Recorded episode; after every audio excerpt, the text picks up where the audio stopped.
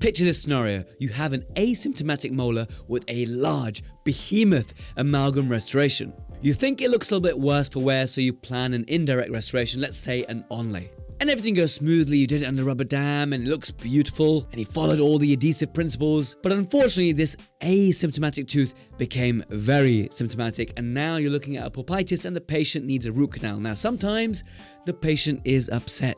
Does this sound familiar? Well, if this doesn't sound familiar, then you probably haven't done enough dentistry because this is something that we face. It's a real world problem. It's no one's fault that this happened, it's just biology. But attached to this scenario are emotions and feelings of the patient, which can sometimes be quite bitter. So today we tackle the clinical part of the scenario in terms of what do we do, how do we prevent this from happening, what kind of communication should be happening with the patient to preempt this kind of scenario, and the medical legally, how can we protect ourselves? I'm joined by a fantastic dentist called Dr. John Swarbrigg and Dr. Neel Jaiswal. Together, they are two of the nicest guys in dentistry. And yes, my voice does sound a little bit different. I'm sick again. Like, uh, literally, I was sick three weeks ago. I don't know what, it's like a chest infection this time. It's the, all these bugs that the kids bring from the school, but I'm powering through. I'm powered by coffee. I'm also powered by your love on social media and also on YouTube. It's been amazing to have all these new listeners join and all the veterans who've been listening to the podcast for so many years to be part of the community on Telegram or the Facebook group or the app itself. Thank you so much, all of you, for supporting Protrusive Dental Podcast. As you know, every PDP episode, I give you a protrusive dental pearl, and today is a bit of a funny one. It's an app I want to recommend, and I don't know if it's an international app or not. I know it's in the UK, but I don't know if it's international, but I love the concept. So maybe in your country you have something similar. It's called Too Good to Go. So picture this Costa or Starbucks, they have some really nice sandwiches and muffins that are delicious, but they expire on that day. So instead of throwing it away, how about you purchase it for a absolute bargain. So instead of paying like, you know, 12 pounds, you're paying like 3 pounds for example, and you're also saving the environment because you're preventing waste. So I'm totally addicted to this. I've been using it for the past few weeks now. I've been telling all my practice where I work about it, all the receptionists, all the nurses are on board. So the Too Good to Go app has just been absolutely brilliant. As you know, I do love a good bargain. I like that feeling of getting a bargain. And so the occasional discount at Starbucks or Costa or Harvester, it makes me happy. So I want to pass that happiness to you. If you're like me, then download the Too Good to Go app and see what's local near you. How can you help the environment? And also get yourself a bargain from the places that you already like to eat at. Oh, and while you're there, also download the Protrusive app. Now let's go ahead and join the main episode with Dr. John Swarbrigg and Dr. Neel Jaiswal. Dr. John Swarbrigg and Dr. Neel Jaiswal, welcome back again. Welcome to the Protrusive podcast. How are you guys? John, how are you doing? I'm very well, all good, all happy up here in, in uh, the clinic. You're squeezing this in between uh, patients, right? Yeah, so I still work five days a week, much to my uh, probably I should be scaling back a bit at my age, but I'm still at the cold face Monday to Friday. That's amazing. So, um, you love it so much. Absolutely, yeah. They say if you love your job, you never work a day in your life. So I still enjoy it, so I'm still working. Great. And for those of you, those of our listeners and watchers uh, who haven't uh, heard of you before, seen you before, just tell us about where you work and a bit about you as a, as a dentist, as a person. Yep. So uh, I'm born and bred in the Midlands. Mum and dad are all Irish, so they moved over. Um, grew up in the Midlands in Nuneaton, and then I came to Leeds as a student in 1988. Qualified, graduated in 1992, and I've never left Leeds ever since. So I don't know if I'd class myself as an honorary Yorkshireman nowadays. I've spent more of my life in, in Leeds in Yorkshire. And I'm still working in the first practice that I came out. So back in those days, VT, it was called FD as it's now known, was optional. So I came out and went into practice. I did a little bit of a part time hospital job. Hospital jobs, I worked as sort of like a staff grade in oral surgery at BRI for a few years as well. And then just worked basically in the practice, which I ended up buying then about four, five years a little bit by default, really, not with any planning, just because the current principal decided he'd had enough, and it was a case of either you buy it or I'm closing the place down. So I became a practice owner at a fairly youngish age, and then I've been here ever since. And then I set up a referral practice, which will be probably 10, 11 years ago in Harewood with um, Don Sloss, who was previous president of BACD, and Mark Willings, a local colleague. And I'd met them Amazing. because I ended up going through the Royal College and doing you know MFGDP. I did a diploma, I did my MSc, and then a completed fellowship. So I kept on coming across and bumping into those guys because they were part of that training pathway as well. So we ended up setting a practice up together, which um, I'm now coming out the other end of my career because Farsley, where I'm here today and working, we sold to Dentex, which is recently merged with Portman. and Harewood we sold to Bupa. So I'm now, as I hate, well, I'm 54 now, so I'm now hitting that Congratulations. back end of my career where I'm exiting out slowly, but without as much of the day-to-day hassle, shall we say, of running the surgery. Well, we need to extract everything out of your head because the, the, the beauty is with your. Now, I've seen you lecture, I've seen your work. It is truly top end. Uh, and what I admire about you is this uh, ethos, which a lot of successful dentists I look up to have, which is staying in one place for a long time, seeing your failures come back. And no doubt you would have had that. And so the, the, it's very much in, in going with the theme of what we're discussing today, right? How Yeah. many times it would have happened to you, because it happens to all of us, whereby you prep a tooth and it becomes hot, hot pulp and it, things change and those conversations that you need to have, probably they've they've changed as you've changed, as you've developed as a clinician, those conversations, your attitudes have changed as well. So I'm looking forward to, to delving deep into that. But just before we do, I'm just going to introduce Neel. Neel, you're a veteran on the show. You were there on episode four when, you know, way back when, when it began, and also recently as well in the sort of medical legal uh, series. Uh, just remind us uh, about you, my friend. Uh, what is it that you do? Uh, thank you, Jazzy, and thank you for having me back again. I'm a private practitioner, got my own practice here in Hertfordshire, and you know, very much involved with that with my wife Kamal. And we started PDI, which is an indemnity company, uh, five six years ago now, and it's grown and grown. So that takes up a lot of my time as well, as well as as you know, Jazz, we both the little ones, and that's another full time job. No, so really enjoying it and really blessed, and uh, just wish the weather was a bit nicer today, so I could take little one out. But um, just I was just reflecting back on John. uh, We met probably 14 years ago at Harewood House Yeah. for a, a breed end all on four thing, I think. Yeah, yeah. And uh, he was a young whippersnapper then, and uh, actually caught my eye. And interestingly, we are on the same WhatsApp groups. And whenever we give advice to youngsters, because you know they go down a very narrow path and they don't look wide, we both say the same thing. You know, what's the occlusion? What's the patient want? Where's the smile line? So I think we're very much in simpatico in there. So I'm looking forward to. well, John, um, I, I saw you at a le- lecture recently. We were there lecturing together in Yorkshire, uh, and uh, it, like I said, it was, it was fan, fan, fantastic. Uh, I'm sure you're a really nice guy. I want to sit with you more and, and learn more about. But I have to say that Neel is, uh, for me, is the nicest guy in dentistry. Right, he's a nice guy in dentistry, uh, and he's so approachable. So uh, I want to just uh, commend Neel on that. So uh, let's dive into the scenario. Long story short, right, you're going to prep a tooth for a crown, but as you've done that, as soon as you've done that, the tooth now is, is suffering in pain. The patient's in pain. You've basically set off a basically, uh, and the, it's a difficult conversation that you need to have with the patient. Now, the difficulty of that conversation will depend on the pre-conversations that you had before, but um, that's the, the, the, the sort of in a nutshell. I'm gonna now just for make it into scenario. Neel's very kindly prepared this, right? So, tooth loses vitality after a crown. So here's the official scenario that we can just, you know, that kind of like a role play thing. But let, let, let's just set the scene. Mr. Smith is a 65 year old retired GP and he comes in with a large cracked amalgam. We see large cracked amalgams all the time. It's asymptomatic, really key point here an asymptomatic molar. So, patient's perception is different here. You've discussed his options with him and agreed to do an onlay which he subsequently returns for, and then you fit the, the onlay and it becomes sensitive. You look after the patient, you recommend some sensitive toothpaste, and he continues to suffer with his teeth and is now avoiding eating on it.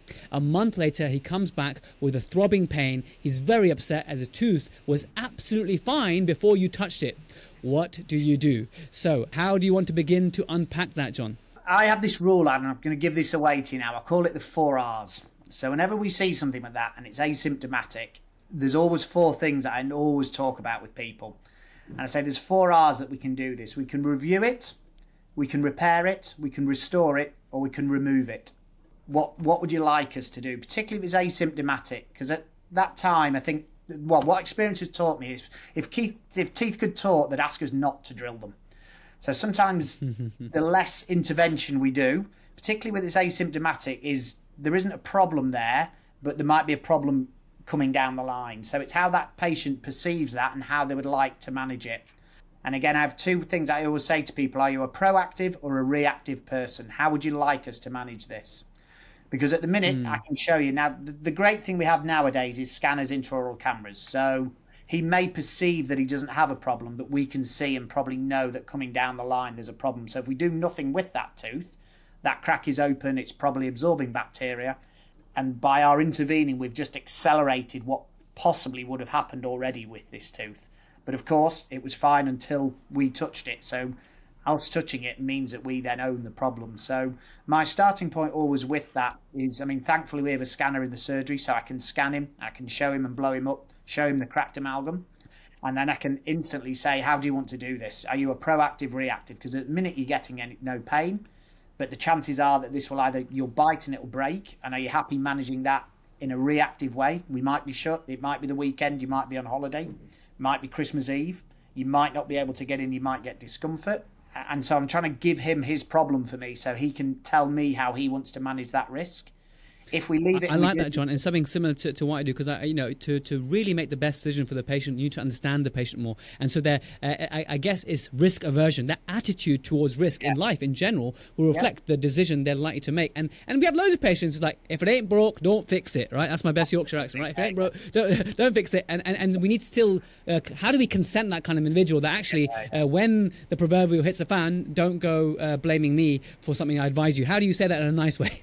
Yeah, yeah. Well, I think I mean, we've had, like you say, this is a scenario. We've had one, if not two, in already this morning like this. And I, I work in Leeds, West Yorkshire, where we have wall to wall amalgams. Every tooth is a massive amalgam that has some sort of defect, ditch, crack, failure in it. And if I treated all of them, I'd never leave the surgery. So, and a lot of those teeth are fine. You know, you see those teeth and they do last and last and last. And some people's approach is exactly to say, just leave it. I just don't want them touching the downside is if you're kicking the can down the road, which you know we'll all look and say, I know it's not bothering you now, but I know it's more than likely.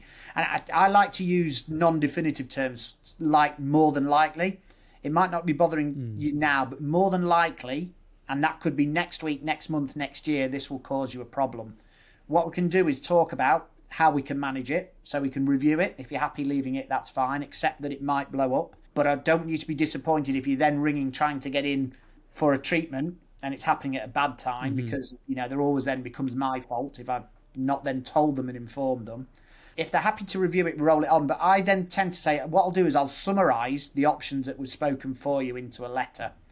And over my 20 plus years, I have a library of consent letters that means I can sit and I call it my little green book. It gets written down in there and then on that page uh-huh. is all the clinical bits and pieces. So I make a point of writing it down. Now, some of that for me is dramatic demonstration for the patient. It actively shows that I write their name down, what it is, and I'll say, You're in my green book, and I will do for you a letter in the next I day. I love that. Yeah. Which will then summarize out. So for me, that's easy. I'll type into my Word database, upper left 6 uh-huh. core or crown or fill, and it produces up a template letter that I can then personalize and say you presented today this was the scenario these are all your different options and this is what all the different costs are. And then this is coming back from a royal college days when we had to do for all the exams. You know there's a little bit of prognosis there's a bit of presenting complaint past dental history risks and benefits um, maintenance etc etc so there's a little sort of standard paragraphs that apply that i can very quickly mm-hmm. tweak to that. I email that over to my team and that goes out Brilliant. Well, but, but, before I get to expand on that and, uh, and zoom in on certain things, Neel, any comments so far from, from your perspective? Hey guys, it's Jazz interfering here with a message. So, Dr. Neel Jaiswal, one of the guests on this episode right now, was also featured in Indemnity versus Insurance recently. So, if you haven't listened to that, please do check it out. He represents PDI, Professional Dental Indemnity, and they really are the nice guys in indemnity and insurance. Now, if you are due a renewal for your insurance or indemnity or more dental malpractice, then you need to get a quote from these guys. You need to get a quote from PDI. The best way to do it is go to protrusive.co.uk forward slash insurance. Remember that insurance is like the newer, sexier, better cousin of indemnity, and it offers you the highest level of protection. And they offer claims made policies and claims occurred policies. So if you don't know what I'm talking about, you need to listen to that indemnity versus insurance episode. But if you do a quote, if you do a renewal with your indemnity, then do check out protrusive.co.uk forward slash insurance. By visiting that link, you do get £100 off your quote. So whatever your quote is,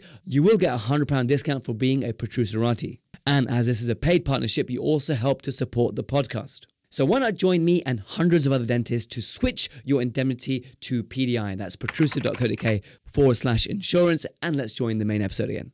I think two things. One is what we might get out of this, and I know Jazz, you like tools for your listeners because they're going to do a prep tomorrow. And I think I'm almost working with John's help and with your help, and a little algorithm of what are the key points that we should have, and we can perhaps put that together as a PDF or something. One of the things John probably does mention, but he didn't mention just now, there's also the risk of doing and the risk of not doing.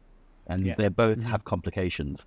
So it's really important that you might say, oh, we'll kick it down the uh, road, as you said, or you know, if you want to review it, but actually we may lose the tooth because that crack could propagate. Jo- I'm sure, John, that's something you tell them. Oh, 100%, yeah. The, con- the, the, the, there's pros and cons, actions and consequences, no matter how you are. Um, and if we do nothing, one of the potential consequences is always tooth loss.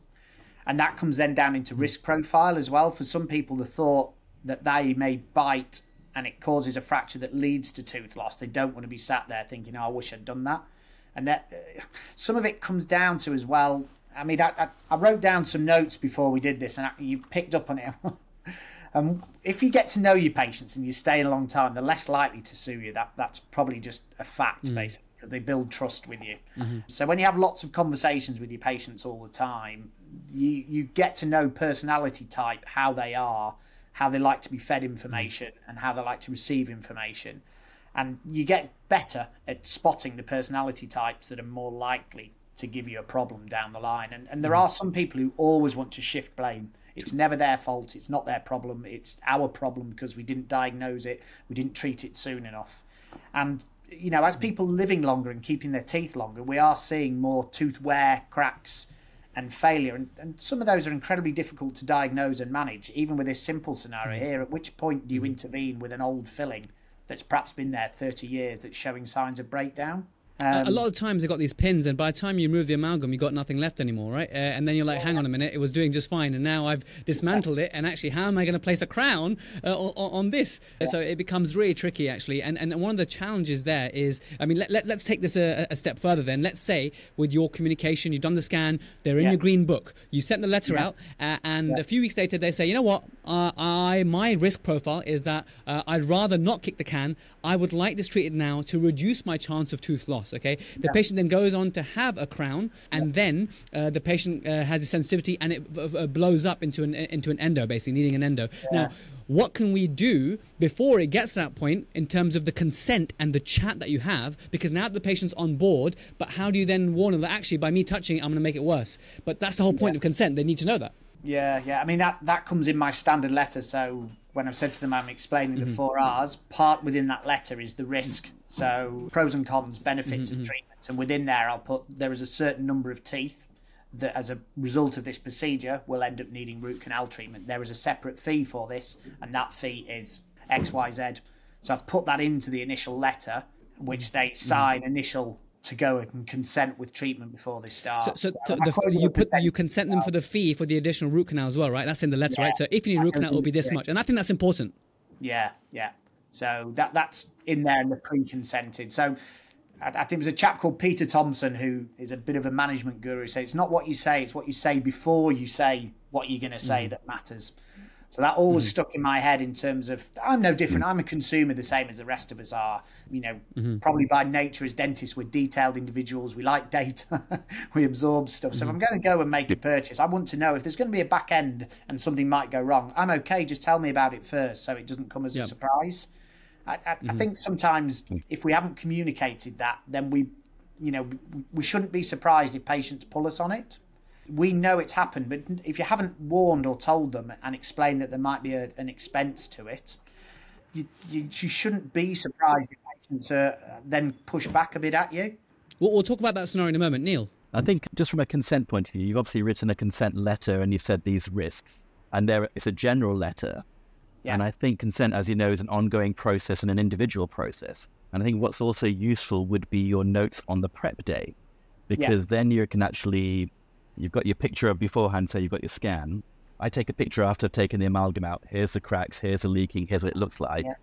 And I might write minimal caries, moderate caries, deep caries.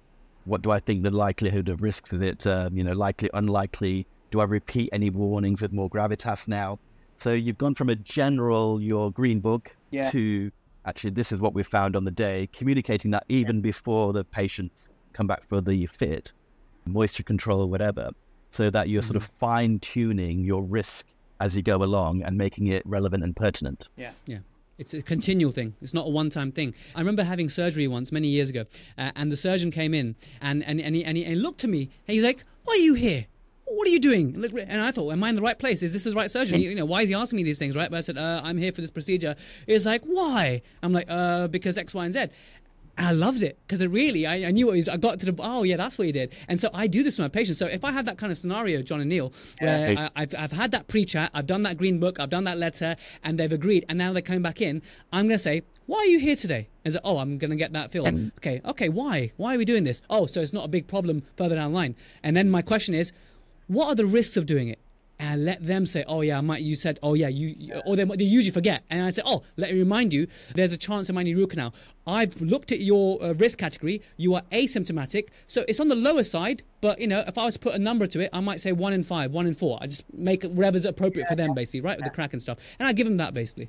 Another thing yeah, I do, Jazz, is maybe not for an onlay case, but where it's a bit more complicated, people get confused with different teeth. I'll get the pen and paper with a chart, and they'll write down in their own words upper left six is fractured. If I don't do anything this, why should I do it? What's the cost? And then they'll have a page of their own treatment plan, which I then scan into my notes and they take it away with them. So it's very hard to ignore that you've written something down in your own writing and it wasn't told or you didn't Brilliant. understand. Brilliant. So they are writing this as a, as a summary. So they're taking notes on your discussion. Yeah. And I said, wow. would you like I've never heard that one. I think, That's cool. I think it's a, there's a lot to take in here and I need to make you a, a, a dentist you know, if you're a dentist, then we can be on a level playing field. So I, I teach them a, bit, a little bit about charting. I'm going to just uh, go back to the scenario, John, and you probably will never have it, where this poor dentist has done what he thought best for this doctor, hadn't written the notes up, hasn't got a scanner, thought he was is an easy yeah. win, and now sort of the medical legal aspect is actually I don't want to pay twelve hundred pounds. You never told me this could happen. What would your communicate? And you you're now the principal, and maybe it's one of your associates how would you talk to that patient about what's happened, why it's happened, and what would you do about it? Yeah, I, I think obviously because we know it's nobody's fault, it, it just happens. And so the central piece in that is always cost to the patient time out of the workplace, inconvenience, as well as financial. And you can make that go away. And the biggest softener is making the financial go away. so, with those cases, the easiest thing for me is to say, look, nobody wanted this to have happened, but it's recognised there's nobody at fault here. But we appreciate that you've ended up now with a tooth that wasn't causing a problem now is causing a problem. What we'd like to be able to do is fix that for you, and on this occasion, as a gesture of goodwill, we'll be able to finance that for you. If you want to stand your ground, you end up then having a fight, but that emotionally takes a lot of time, effort, and energy, particularly if it's then escalated into complaints and handling it. So in my time, I'm just I clarifying, John. I'm just clarifying. This is this is a scenario. You'll, you'll be offering this kind of we'll do the root canal for you only if you found that we, as the clinician, didn't do our due diligence and we didn't warn. That's the only time. Because if you did all the warnings and everything yeah. by the book and it blows up, you're not going to yeah. give them a free root canal, right? No, no. If the, if, I, if the paperwork and the communication hasn't been there, and it happens, you know, I've been there. It's happened to me in the past. I, for me, when we're building the practice, I'm after lifetime patients. So I want that patient to go away. I want him to tell his friends, and I want him to come back. And if he comes to me for the next thirty years of my career, the value to me and my practice in terms of what he'll potentially invest and spend within the practice is massive. I don't have to go out and market for patients if I've got a base of really good people. And occasionally things go wrong, and it's the same again for us as consumers. If you're anywhere and you're having a meal at a restaurant and it isn't quite on point, but they come over and say, Do you know what? We've not quite hit it today, but don't worry about the drinks. We'll take care of those for you. You end up mm-hmm. Telling people, you turn a, a, negative into a positive. Oh, I can't believe we went there. I tell you what, the bloke who owns it is brilliant, though. If you have a chat and it's mm-hmm. not quite on point, he does this. And I think that's what builds your brand locally. You know, both our practices are very different that I've worked in and owned. Farsley's a very community based local practice. You know, I walk up the road, I'll bump into all my patients everywhere. You know, my mm-hmm. children go to mm-hmm. school locally, so I will be meeting and greeting the wider public all the time. Harewood's a little bit more niche, mm-hmm. a little bit more referral, but the people who come there have I would say nice people have nice friends. so you you want to leave them all the time feeling warm and cozy about their experience mm-hmm. with you. So as a mm-hmm. consumer for me occasionally I think we have to recognize if things haven't gone well, just yeah. you know, hold up, admit it and then sometimes just take the finance out of it. It'll always come back to you. That that patient will spend that money with you further down the line, probably. And if as and you've diverted a potential complaint, which is yeah, the, main, the main thing. Yeah. And you meet each other. It it, it de-escalates everything at that point. Isn't it nice to hear, Jazz, how to get new patients? Do the right thing, be in one place, admit your failures, look after the mm-hmm. patient, You don't have to do TikTok dances to get patients. You just have to have That's integrity. Fr- Frank Frank Spear says that his his his view on failure is that listen. I just want to go in and fix it. I just want to help, right? And it- it- Yeah. you know, so when you when we drop the ball, and we can see that, and sometimes that we can clinically drop the ball. Like you know, we, we- we're going to talk about one of the scenarios about a perforation, Neel, in the future, right? We're going to have an endo guess, and we're going to talk about perforation. What happens when we when we perforate, right? So we then again goes back to the consent. But when things go wrong, sometimes you got to say, okay, you know what? The communication aspect, you know, me or my colleague dropped the ball here. So let's really look after this patient and, and, and make sure this doesn't go any further. I think that's exactly the, the, the point you're making, John, isn't it? Yeah, yeah. Sometimes it's just nobody's fault. Sometimes it just happens, and then for me, it's. I- think the best business is always relational business, where you get on well with people, mm-hmm. and every now and then it doesn't hurt to give a little bit away to receive mm-hmm. back for twenty years something coming back. You know, you can't underestimate what lifetime value and patients who mm-hmm. learn to trust you, and you can turn that negative into a positive. And you know, hmm. instead of spending twelve hundred quid on a marketing campaign, that's your marketing campaign right there by just doing the right thing. Now, now, Neel, I'm just going to ask a question here. Now, let, us say we're at a scenario whereby this has happened, and uh, really you look, look back at your notes, and perhaps either you didn't warn them as well as, well as you should have, or you didn't write it in notes, which is just as good as it didn't happen, right? And unfortunately, right? Right. Because the patient's got selective hearing. So uh, in this scenario, the, they now need a root canal, but it's a it's a complex root canal. This was a sclerosed pulp kind of Right. thing. An endodontist needs to do it, and let's say it's going to cost the patient a grand. Who's footing the bill? Should the associate have to pay um, uh, uh, reduce from the associate's gross? Is the indemnity who needs to pay? Who who, who pays for this kind of stuff? It's an interesting question. Well, let's say for me, like this, this patient came back. I did my notes got, went missing that day, so I can't say that we've had the conversation. Let's say, and the the poor doctor's come back in, you know, with pulpitis or pulpitis. So I would have a conversation with him in the surgery, and that would kind of tell you where you're going. So let me explain what's happened here. Let me show you what pulpitis is. I've got CIC Medivision, which I quite like. And if he's a doctor and he's a bit scientific, he can understand inflammation and all that kind of stuff. And we'll go, this is what's happened to your tooth. Most likely it was going to happen anyway. And really, from our point of view, this is a complication that happens. There is a fee to that. And as a measure of goodwill, then from John's point of view, you either say, we're going to pay for it. Yeah. I might say, look, you know, we'll, we'll both take a hit on this. And would you like to go 50 50? That works quite a lot once you've had a little Yeah, chat with yeah. them. Yeah. If they're uppity, obtuse, not so great, and you know that they're not going to pay for it, then indemnity wouldn't pay for it because it's not a legal cost. It's not like a judge has said you owe some money. It's not a payment for something that's happened. It's a refund or it's a contribution. So hmm. th- you could ask indemnity to pay for it, but I think you'd just shoot yourself in the foot because I think all that will happen is over a very small amount of money, you'll become a risk factor. And I hmm. think in this case, they would say this is practice. You're dealing with it in practice. It hasn't gone to the GDC. It hasn't gone to lawyers. So how you want to deal with it internally, and there's a there's a line where it'll come into our boat, uh, into you know into our into our hands, and there's a line where it's in your hands. So I think probably in this, it's better off resolved on a local level, and if it's an associate you know issue, then it comes out of the associate wage. If your principal, uh, you know, you've been there 15, 20 years and you've got a great relationship and you're friends and you take one on the chin for each other, then that's a different conversation. But really, as a self-employed, and we're looking at um, the taxing and all those things, why would somebody else pay for your mistake as a self-employed business?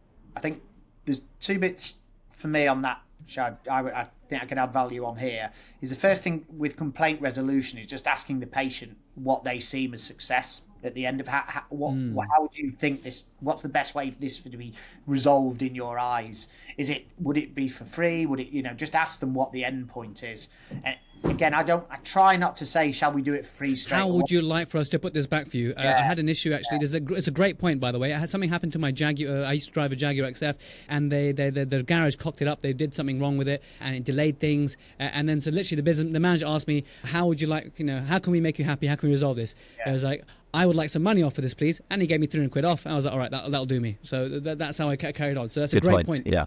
Yeah, because sometimes that's where which helps mitigate the fee, and and exactly you get a feel, and sometimes as a third party, I'll use it, whereas principal or clinical lead, I can sort of say, look, tell me what you need and what you'd like to happen, because I can then go back, speak with the dentist, we can chat down as a clinical group within the practice as a management team, and we'll see if we can help you with that. So I won't always guarantee that I can meet it there and then.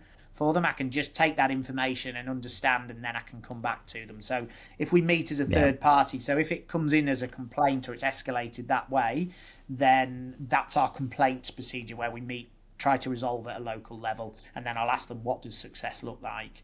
And then sometimes I can suggest and mm-hmm. offer, you know, if we were to able to make that happen, would that be okay for you? Yeah, that'd be great. And then it's an easy conversation, mm-hmm. say behind the scenes. And I think the second point when I'm chatting with the associates, particularly nowadays with HMRC, is I don't think we can be seen as a practice and a business to be mitigating things that they've done as an independent. I think that's one of the key areas, isn't it, with underlining associate and self-employed status, is that you end up having to, in effect, fund things that haven't then gone well and refunds and put things right. That that comes out of their pocket rather than a shared expense because that that might stray into are they employed rather than self-employed.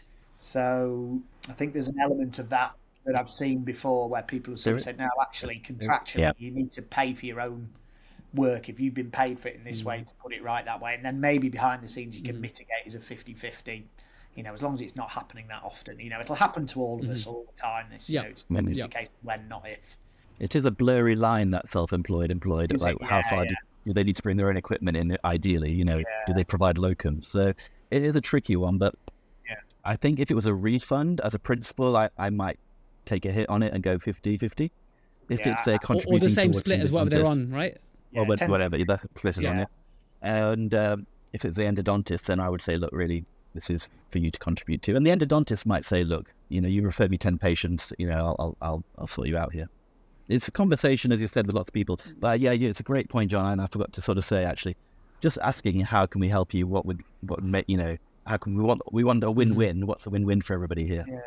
Yeah. Okay, so we're coming up to the, the end of this podcast. I'm going to ask you a final comment. So what we covered beforehand is uh, the clinical element of, you know, sometimes just monitor the, the, the four R's that you gave were brilliant. And then if the patient chooses that they would like this treated and you think it's a, a, a suitable treatment, uh, you got to give the warnings and, and have the letter and give the fee for a potential root canal. Now, hopefully these asymptomatic teeth, uh, a low percentage of them hopefully uh, will, will go on to need this kind of treatment, but it's quite distressing for the patient. And if you've done all your hard work, then the patient will have already been aware of the risk, and then you they will pay for the root canal, and uh, you just say, "Oh, I'm so sorry this happened. Let's extirpate. Let's get you out of pain. Let's get you off to the endodontist," kind of thing, right? That's the ideal scenario. But if they kick up a fuss, either because they either because they have selective hearing. Or you didn't do your due diligence, then you got to have more conversations, just like the ones we discussed. So, as a final comment, uh, any contributions, uh, John? I'll start with you. Yeah, no, you'll get some people who simply have lost trust, lost faith in you, and they don't want to come back again. Again, for me, it's about mitigating, trying to turn that negative into a positive. In some case, it's just a case of refunding. Just saying, really sorry, it hasn't worked out. This, you know, we've done our best ability here. You know, you paid this towards the crown. If this helps going towards the other treatment, you know, I'd like to. I would say I'd like to think if we walk past each other in the street, we'd be able to smile um, shake hands if we needed to, and I wouldn't have to. You know, I was, we've got a big Asda that's just up the road from us. I always say I would, hate to think I was hiding in the fruit and veg section to try and avoid you. you know, none of us want that. As, you know, I love you know, that. Most of us as dentists get up and to do a good job for patients, and occasionally it Yeah. doesn't work out. It's just unfortunately culture and climate now looks for somebody to blame. People demand perfection all the time, and it you know just mm. simply doesn't exist. You know things don't play out, and sometimes it's nobody's fault. It's just biology and science, and you know just mm-hmm. stuff happens unfortunately, and it's trying to mitigate that. And occasionally you'll come across that person who. For whatever reason, personality type, and they'll have a trait. That's how they are in life um, and you you Yes. find them. And, and do you know what? You're better off out of your life. Get rid of that stress. Give them the money back because as soon as that monkey comes off your shoulder you'll just feel better. Whereas if you carry internalize that stress and trying to make it right don't you can't fix everybody you know and certain personalities just won't mesh. Obviously conclude, uh, concur with everything John said. If you are in that situation where this happens to you and you get away with it, don't just think I've got away with it and keep making the mistake. You know, do your checklist, have a little look at what could I have done better. yeah You know, next time you might not be so lucky. If, if they're not right for you or not right for practice, definitely, you know, same with anyone in your life, you know, family, friends, staff, whatever. Create a positive culture around you and have positive people. And like uh, John said, nice people have nice friends, and that's you know that's definitely the case. But yeah, just make sure you've got consent. Your photos are prop. You know, your periapicals are in the right place. EPT, risk of doing, risk of not doing. I like the uh, four R's: cost of failure, cost of complication, good contemporaneous notes. Intraoral camera, if, if it's a crack, you tell people it's a crack, they don't understand. You show them a crack, they go, oh my God. And they're expecting it to go wrong. And thank God you've intervened in time. So I really like intraoral camera, mm-hmm. maybe more than the uh, scanner. I know scanner is flashier, but yeah. everyone will have one. But intraoral cameras, you can get them cheap on Amazon. Yeah. Um, so I would I would say photography and communication and rapport building. And if you get into trouble, please learn from it. Don't just keep going down the thing and blaming the system you're working in. Just reflect mm-hmm. on it and uh, take it as a, a positive experience. I'll give one last anecdote there, Neel. Somebody once said to me when you have a problem, there's three things you need to remember what you're going to stop doing, start doing, keep doing. so anytime you have a problem, yeah. break it down into those three yeah. areas and think, I'm not going to do that again. I'm definitely going to do that again. I'm going to keep on doing that again. And then usually you'll reflectively learn and hopefully move forward because dentistry is constant reflective learning. That's what it is. It's a lifetime of reflective learning for me. And good marriage advice, John, as well. Yeah. gentlemen, I also want to thank you for, for your time today. But because you, you come on the show, give up your time, I really want you to, to, to talk about your referral practice, John, uh, any teaching that you do. How can we get in touch with you? Where, what channels uh, can we reach out to you on? I do a little bit of teaching nowadays, but less and less. Just being away from home and time away from families have got a bit older. So do a little bit basically, which is uh, my main area and focus tends to be treating wear case. So I treat and do a lot of wear cases all the time, as you saw with the lecture. So it tends to be on that education and a process that I've developed over years. And there's various systems. One of the systems that I align with is SmileFast, so a little bit of teaching on their program, and we run an advanced course for them over two days, and that's probably about all I do nowadays on that. As, apart from if the BDA or anybody locally just asks to do stuff. Harewood is just it's now owned by Bupa. Um, that's a referral only practice, which is in Leeds, and then my other practice, which is a bit more community, sort of more normal, just day to day sort of stuff, is at Farsley. We, you know, we accept some referrals as well over there for there, and it tends to be where bonding failure cases where people have found that it hasn't perhaps gone as they'd expected and they need a little bit of help. So we step in and, you know, help out colleagues really for me. That's more as a CIMA role nowadays. It's, you know, let's let's help. If you've got a problem, it's not a problem. Send them over, we'll see if we can help. You know, it's it's a lonely world is dentistry at times and we don't mm. talk to each other enough and so I like to, you know, I'd say referral, but it's just, you know, I've got 30 plus years of experience and I've made every mistake going. So sometimes, as part of my reflective learning loop, I can fix or see sometimes. I think I, said I've moved into that phase of life where it's become almost subconscious competence. I've seen and done it so many times, I sort of know what the answer looks like because I've trodden that path so many times. So yeah, that that's what referral is for me: is working just as part of people's wider team to help them not not have a bad day, really.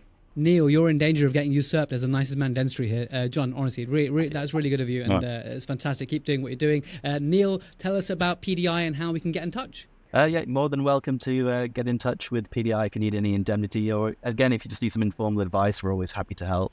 Again, with John, it's about helping colleagues because these situations can be stressful for people, and as again, it's, as John said, it's a lonely world. So, uh, Neel, which is N W E L at professional dental professionaldentalindemnity.co.uk or Facebook, Instagram, Messenger. You know how to find me. Amazing. So there we have it, guys. What will you change about your practice to make sure you don't get bit by this scenario ever again? We discuss lots of tangible points, lots of actionable points that I want you to make sure you pledge to change about your practice straight away. There are lots more scenarios where this came from, such as what should you do if you, for example, perforate the pulpal floor, or if your patient has some cosmetic work done by you and they're unhappy afterwards. How do you manage these tough scenarios? So please do stay tuned for those. And if you want to get CPD for listening to this all the way to the end, you deserve it. You should head over to protrusive.app. The website is protrusive.app. And if you answer a few questions, you get a certificate emailed to you by my team. And all it costs you to access everything on the platform is the cost of a Nando's per month. Don't forget that you also get access to Verti Prep for Plonkers. We've already had one webinar. The next live webinar is on the 29th of November, so I hope to see you there. And I just want to thank again to my team, Erica Alan Benitez, who is my producer, Marie, who manages CPD, and the premium notes for this episode were done by Chriselle Fakun. And thanks to you once again, Protruserati, for making it all the way to the bitter end. I really appreciate it. I'll see you same time, same place next week. Bye for now.